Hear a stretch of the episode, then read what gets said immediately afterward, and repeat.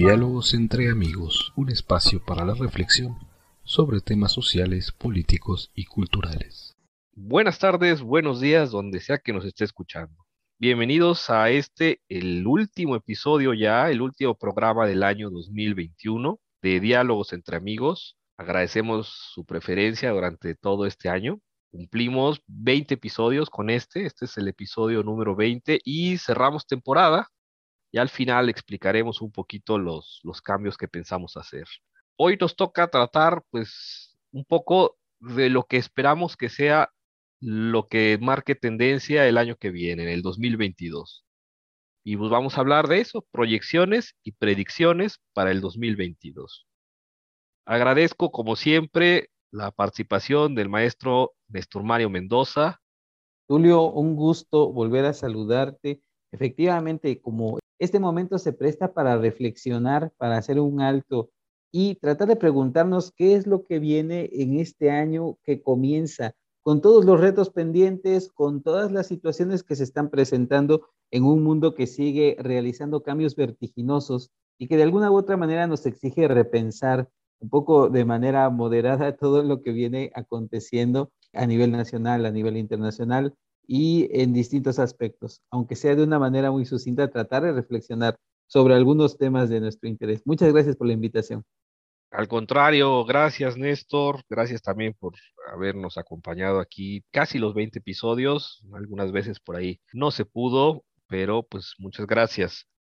Como bien dices, es momento de reflexionar y citaste una palabra de, de reflexionar de forma moderada. Pareciera hoy eso muy difícil, y, creo que ese es el primer tema con el que podemos abrir, la polarización, que pues parece que no solo, no solo no se acaba, no solo no se mitiga, al contrario, parece que se agrava más, ¿no? Y, y lo vemos en las redes, lo vemos en Twitter, lo vemos en Facebook, lo vemos en la política nacional e internacional. Pareciera que ya el discurso ya no es de, bueno, vamos a escuchar otras voces, vamos a ver qué se plantea, qué se postula, sino más bien es esto que yo digo es así, no admito opinión en contrario, y si opinas algo diferente y todavía peor, opuesto a lo que yo digo, eres mi enemigo y se acabó.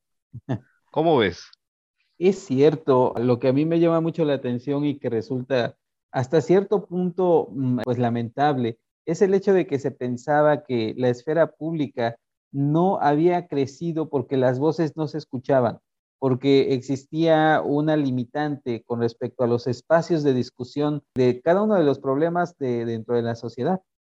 Resulta que ahora con este em, advenimiento de la nueva tecnología que nos permite entrar en discusiones en la esfera pública, al menos en un primer momento, en lugar de que realmente se contribuya y que se puedan escuchar distintas voces, eh, más bien sucede lo contrario, como que me retrotraigo hacia mí, hacia algunas eh, eh, ideas, prejuicios, definitorios quizá de mi identidad, de cada una de las identidades, y en lugar de que exista un debate real, un discurso en donde podamos poner en, en, pro y en contra pues, los argumentos sobre las situaciones que tenemos que enfrentar, parecería ser que llegamos a todo lo contrario, que no hay posibilidad de escuchar al otro, porque de entrada el otro, que es distinto de mí, ya está mal. El otro es lo contrario de lo que soy yo y por ende no tiene el reconocimiento como para que yo pueda escucharlo con seriedad. Entonces, no sé si se deba en buena medida, y lo hemos discutido un poco, quizás se deba a este factor económico con el que se mueven las redes sociales, que lejos de posibilitar diálogos eh, entre iguales, eh, lo que en realidad se hace es aumentar el odio dentro de la sociedad. No sé cómo lo veas. Sí, tal cual. De hecho, hace poco, hace un mes y medio más o menos, si mal no recuerdo, pues salieron varios datos de una de las eh, antiguas ejecutivas de Facebook, donde hablaba de que cómo el algoritmo que utiliza las redes sociales, en lugar de fomentar el diálogo, al contrario, fomenta el odio. Y no solo eso, sino que está pensado así, ¿para qué? Para que haya una interacción más visceral. Entonces, al tener yo una reacción más visceral y no más racional, este, le doy like, comento, escribo alguna cosa medio agresiva y el otro me responde igual y entonces eh, la gente empieza a darle likes, empieza a responder y eso hace que la red social tenga movimiento, que los anuncios, que las notas periodísticas, de los periódicos, de los canales de información, pues tengan como rating, que sería el equivalente en televisión al rating, en, en internet sería los likes, los comentarios, etcétera. Pero a costa de qué? A costa de crear una tensión entre, pues ya no digo, ya, ya, ya no es entre los dialogantes, sino más bien entre los debatientes prácticamente. Y este, y eso fomenta que también en la sociedad el discurso ya no sea un discurso de escuchar al otro, de razonar el postulado del otro, que a lo mejor puede ser que no estés de acuerdo, sí, pero al menos lo buscas entender, lo buscas comprender, razonar, no es simplemente porque eres otro y no eres como yo, estás mal. Y entonces llegamos a eso. Sí, una dinámica del enemigo, del otro como enemigo, no como igual o como el que tiene el mismo derecho que yo para argumentar, para presentar sus ideas. Me parece que esto eh, ensucia bastante el debate público y hace que sea un poco complicado entrar realmente a discusiones serias en cada uno de los ámbitos en donde debe de participar cada ciudadano, cada individuo y que evidentemente cada cual tiene su propio interés, pero no se trata de imponer intereses por encima del otro, sino llegar a un interés compartido en donde todos nos podamos ver beneficiados. Claro, y eso si lo llevas a la esfera pública, cuando antes se hablaba del, del interés común o el bien común, pues ya parece que ya no es tan común, más bien es, este es mi bien o esta es mi visión del bien y te tienes que adaptar a ella y si no te gusta estás mal. O sea, paradójicamente eso, y yo creo que eso nos lleva al tema siguiente, que es la reconfiguración política del mundo en esta nueva década. Tenemos ya, por ejemplo, se acaba la era Merkel en Alemania, no sabemos cómo viene ahora eh, el nuevo canciller, pero pues fueron más de, si, si, mal no recuerdo, fueron creo que 16 años que estuvo Angela Merkel en la Cancillería alemana. Una mujer muy racional, una mujer que además, bueno, su formación ella de física y con doctorado en física, pues la hacía además extremadamente racional. Y no sabemos ahora cómo se empieza a reconfigurar, ¿no? Porque por un lado sale Merkel, por el otro lado en Estados Unidos tenemos a Biden, que pensábamos que era como que, bueno, una pequeña válvula de escape ante la tensión que había metido Trump, pero que pues no funciona, parece que la verdad no está dando los resultados que se esperaban, parece que es un gobierno que no, no ata ni desata, como se dice en español. claro. Tienes, por otro lado, la reconfiguración de la izquierda que en Latinoamérica ha jalado bastante. Ya tenemos Venezuela, ahorita vienen elecciones en Chile y parece que tiene la izquierda ahí unas posibilidades serias de volver tenemos Nicaragua, tenemos, bueno, Venezuela, tenemos Perú, México, que digamos es una izquierda ahí sui generis, tenemos, pero por el otro lado, la derecha que se está reagrupando, ¿no? Y, que tenemos en Vox este partido que se presenta a sí mismo como el, gran partido defensor de los valores más tradicionales en España, en Argentina, que, que fue el fracaso prácticamente de, la política, pues llamémosle también un peronismo sui generis con los Kirchner, porque no era tampoco un peronismo puro y duro, pero bueno, medio sui generis, pero sí era, digamos, más de corte de izquierda. Y parece que ya se reconfiguró ahorita el, Congreso con nuevos actores y con políticos ya de, de corte más conservador, más de derecha, los famosos libertarios, que ahora también está jalando ese, ese grupo ahí político. Entonces, a fin de cuentas, la polarización en política también parece que no cesa. Y eso, a mi parecer, es preocupante porque otra vez, una nueva década que pudiera ser una oportunidad de diálogo y una oportunidad de decir, tenemos estos problemas que son comunes, vamos a buscar soluciones comunes. No, es como de, tenemos estos problemas porque es tu culpa. Y la única forma de solucionarlos es como yo digo. Claro. E, es curioso porque algo que también me parece muy relevante de todos estos temas que, estamos mencionando, pues es que las categorías ya no se pueden aplicar sin más y, alguna vez también lo comentamos. Vamos, estamos muy lejos del, eh, creo yo, y espero sinceramente, que estemos lejos de las dictaduras militares de derecha que se llamaron fascismo y que le dan pleno sentido al término fascismo, como estamos también muy lejos de la revolución comunista. Sin embargo, esto no significa que haya cierta añoranza de ese pasado, y eso también es muy llamativo. Creo, y, el caso de los países que mencionas, me parece que pudiera hablar de estas transiciones constantes en donde la democracia le deja el paso de repente a un régimen que se identifica un poco más con la derecha o a otro régimen que se identifica un poco más con la izquierda.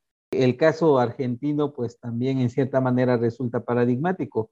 Triunfa en algún momento este peronismo sui generis contra Macri, pero ya después eh, tiene sus propios reveses en sus procesos electorales. Entonces, no podemos hablar que en América Latina esté definido un cuadro sin más. Estamos viendo como ciertas alternancias más o menos duraderas dependiendo en dónde nos encontremos, ¿no? En qué país, en cada latitud. Con respecto a lo de Estados Unidos, pues estoy tremendamente de acuerdo. Joe Biden no es nada de la figura que se pudiera esperar. Lo mencionamos y lo creo yo, lo podemos reiterar. Eh, la gran ventaja de Joe Biden es que no es Donald Trump.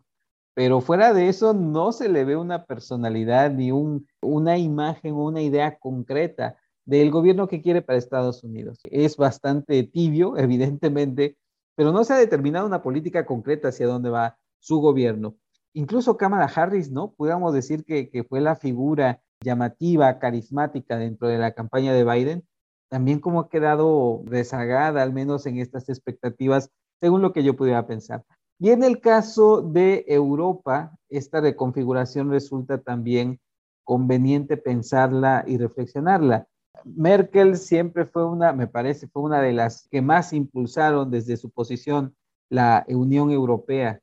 Y esta Unión Europea que tuvo un gran revés con la salida de Inglaterra, ¿no? Del Brexit, me parece también que da que pensar incluso esa posibilidad de que se pueda mantener la idea de una Europa unida, eh, si ese proyecto tiene futuro y hasta dónde se puede implementar quizá esta, o pensar, mejor dicho, que se han cumplido las metas que se habían esperado de la Unión Europea. Eh, por los muchos problemas que tiene Europa eh, y que no ha podido integrar y no ha podido resolver del todo, precisamente por las grandes brechas que le generan distintas latitudes, distintos escenarios, el problema de la migración, el problema de la salida de Inglaterra, y demás. Entonces, se ve un poco eh, turbio eh, el futuro en ese aspecto, creo yo, eh, y dependerá mucho de las nuevas figuras que emerjan en cada uno de los países. No sé cómo tú consideres, estimado Tulio. Completamente de acuerdo, Néstor, porque pues de entrada, como bien dices, ya no es, por eso decía yo, es una izquierda sui es un peronismo sui generis, porque ya es ¿cómo decir? Ya no es esa categoría clásica, ¿no? Digamos, de, libro, ¿no? De decir, este, este es derecha, este es izquierda, este es fascista, este es eh, marxista, ya es hasta algo medio, pues no sé qué palabra emplear, si diluido, eh, desdibujado, medio, medio mezclado, medio cruzado, como, como en los animales, ¿no? Ya una raza no es pura, sino media cruzada, entonces, este, no, no sé, es, es un mundo un mundo peculiar el que estamos viviendo ya. Es una pues, segunda década del siglo XXI bastante peculiar que, que arranca pues con la famosa pandemia, que también por ahí yo creo que podemos dar entrada al siguiente tema, que ya esperábamos que, que se acabara quizás este año, pero viene ahorita las noticias de la variante Omicron y pues no se le ve mucho fin a esto y ahí también hay cosas que ya se empiezan como a ver un poco desdibujadas, porque se nos planteaba que quizás ya con la vacunación y podríamos ya ir saliendo y demás. El punto es que pues parece que no está funcionando como se esperaba, porque también, claro, se habla de, vacunación, vacunación, vacunación, sí, pero hay países todavía en el mundo que ni siquiera han recibido una sola dosis gran parte de países, por ejemplo, de África o del tercer mundo, no han recibido todavía una dosis. Entonces, claro, el virus que circula ahí seguirá mutando. Y entonces se genera esto una, pues, ¿cómo decirlo? Un fenómeno ahí de que los países, digamos, que tuvieron mejor y más acceso a las vacunas, generalmente países pues con mayor capacidad económica, este, pues van a seguir vacunándose tres, cuatro, cinco veces o las que sean necesarias mientras siga habiendo variantes que se generan en países donde no han recibido vacunas. Y ahí me parece que la distribución de las vacunas ha sido un terrible problema. Países ricos que incluso se están echando a perder millones de dosis, pues claro.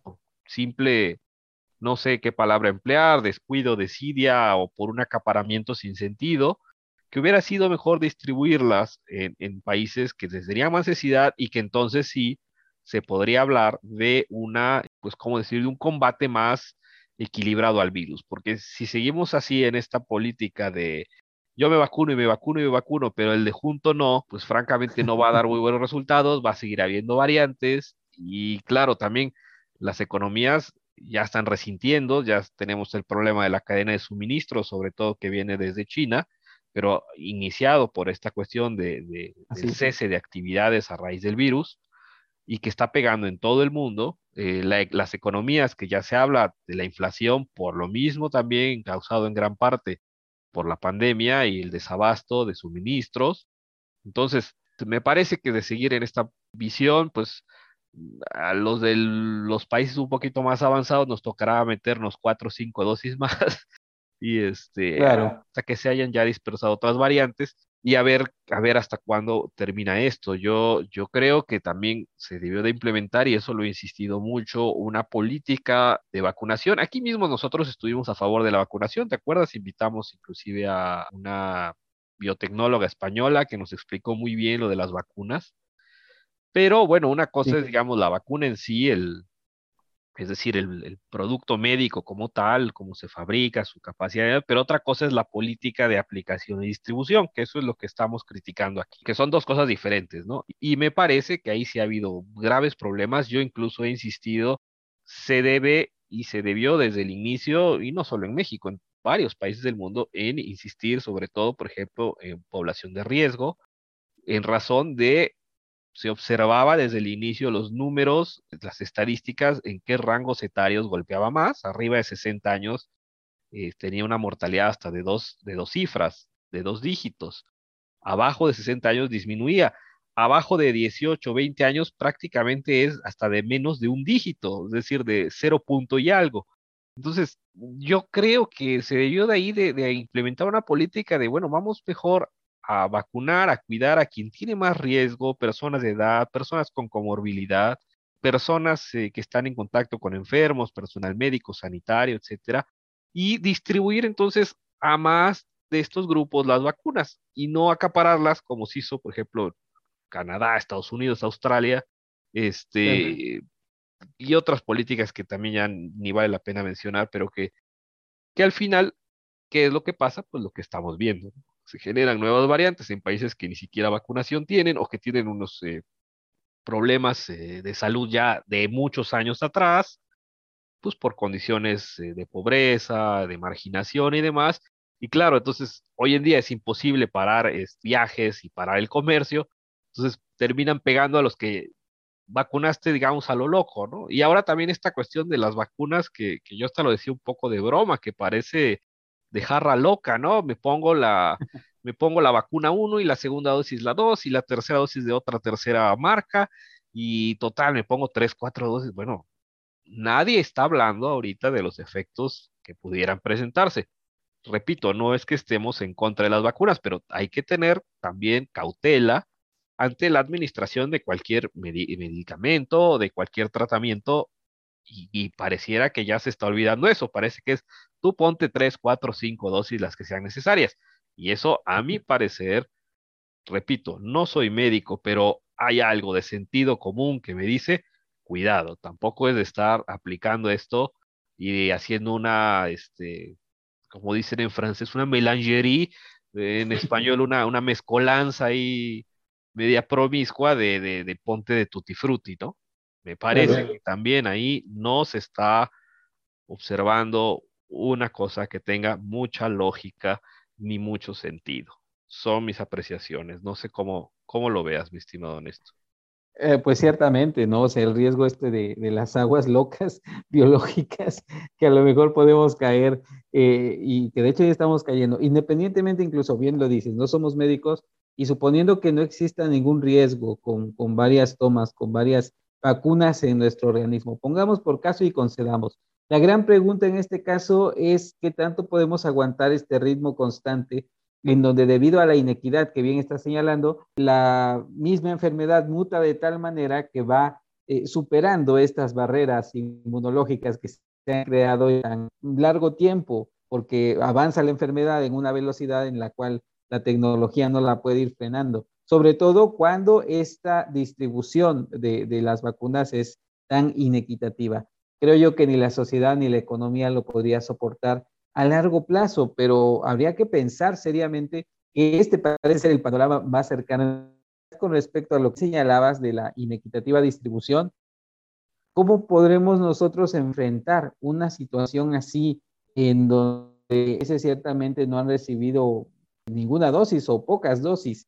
Y ciertamente esto implicaría que los gobiernos deberían acordar algo más allá del propio interés individual nacionalista y sobre todo las farmacéuticas también dejar de verlo como negocio, porque también esto puede eh, denotar esta sed de generar capital desmedido a costa de vidas de las personas en los países.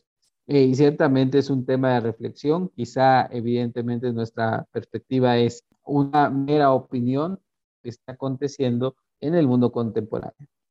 Sí, coincido totalmente. Me parece también otro tema que ahí sacaste al final, que es, es cierto, nadie se, está planteando ya lo de pues, liberar las patentes, ¿no? Porque mientras también algunas empresas acaparen las patentes, pues entonces tampoco habrá una gran capacidad de producción y por lo mismo no habrá una gran capacidad de distribución y seguiremos cayendo en este ciclo perverso de, pues yo me protejo, levanto un muro inmunológico, pero al rato este, una nueva variante creada en un país donde no tuvo siquiera este, un pequeño refuerzo, no tuvo siquiera una pequeña eh, oportunidad de tener acceso a las vacunas, pues crea una variante que las evade o que tiene una capacidad de dispersión más rápida y otra vez volvemos a lo mismo. Pero bueno, pues son cosas que planteamos aquí, decimos, como bien dices, no somos médicos, pero bueno, el sentido común, como decía el gran eh, Chesterton, decía muchas veces eh, la ciencia, después de muchos años, termina demostrando algo que el sentido común ya había descubierto o intuido desde un principio. Pues se nos acaba el tiempo ya. Básicamente esos tres temas son los que ponemos a la mesa y que ojalá también podamos fomentar el diálogo, el, debate, pero no el debate polarizado, sino el debate sano entre entre las diversas eh, personas que nos escuchan. Les repito, nuestras redes sociales, estamos en Twitter y en Instagram con el mismo usuario, es arroba diálogos entre A. En Facebook cambia usted el arroba y pone facebook.com diagonal diálogos entre A. Y todas las personas que reciben por WhatsApp las notificaciones, por favor, por favor, compártalas con sus amigos, con sus conocidos, con sus contactos nosotros pues dependemos de eso prácticamente, nosotros no hacemos publicidad, pero a Dios gracias y aprovecho pues para comentarles, a Dios gracias, tenemos una audiencia pues que supera en promedio las mil personas, tenemos también una audiencia que llega a más de 15 países, es lo que nos muestra la plataforma. Nos escuchan en más de 15 países, en Europa, en Estados Unidos, en África, en Asia. Nos da mucho gusto si nos está escuchando, pues comente algo en nuestras redes, ahí están ya, ya los datos y ojalá nos pueda seguir escuchando. Terminamos hoy el programa 20, terminamos el año, empezamos en noviembre de, del año 2020 y esperamos seguir contando con usted, esperamos seguir teniendo temas que presentar, que platicar, seguramente lo sabrá, esperamos seguir contando también con buenos amigos que son expertos en los temas y a los que estamos muy contentos de entrevistarlos. Y también, por favor, les pido, se, les va a enviar una encuesta en los siguientes días. Si nos está escuchando, va a llegarles una pequeña encuesta que no durará más de dos minutos que la, que la pueda usted resolver desde su celular. Y ojalá se tome ahí esos dos minutitos para darnos su opinión sobre la calidad del programa, el tiempo, la calidad de los invitados, si quisiera usted otro tipo de interacción, estamos pues haciendo esta encuesta para saber cuál es su opinión de nuestro programa. Néstor, pues quisieras dar algunos comentarios finales. Eh, bueno, pues eh, nuevamente reiterar el agradecimiento que nos permites también para abrir estos espacios de discusión moderada, siempre tratando de contribuir con algunas opiniones, con algunos puntos de vista y ciertamente, ¿no? También invitar a aquellos que nos escuchan, eh, siempre es un gusto escuchar nuevas voces, nuevas inquietudes y a lo mejor también sumergirnos en nuevos temas de debate y con gusto esperamos sus comentarios y agradezco mucho la oportunidad. Te agradezco mucho, Tulio. Quiero agradecerte esta idea, pues te la comenté hace poquito más de un año, pues yo te conozco y eres una persona pues con mucha capacidad y dije, pues quién mejor que Néstor que, que me pueda acompañar en este proyecto. Entonces, quiero agradecerte de verdad pues todo este tiempo.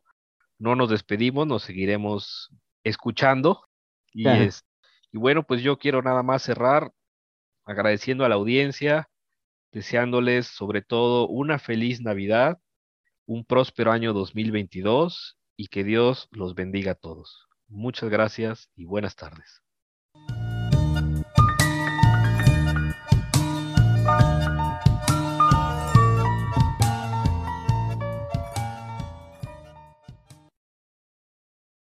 Programa grabado el 15 de diciembre de 2021. Las opiniones son responsabilidad únicamente de quien las expresa.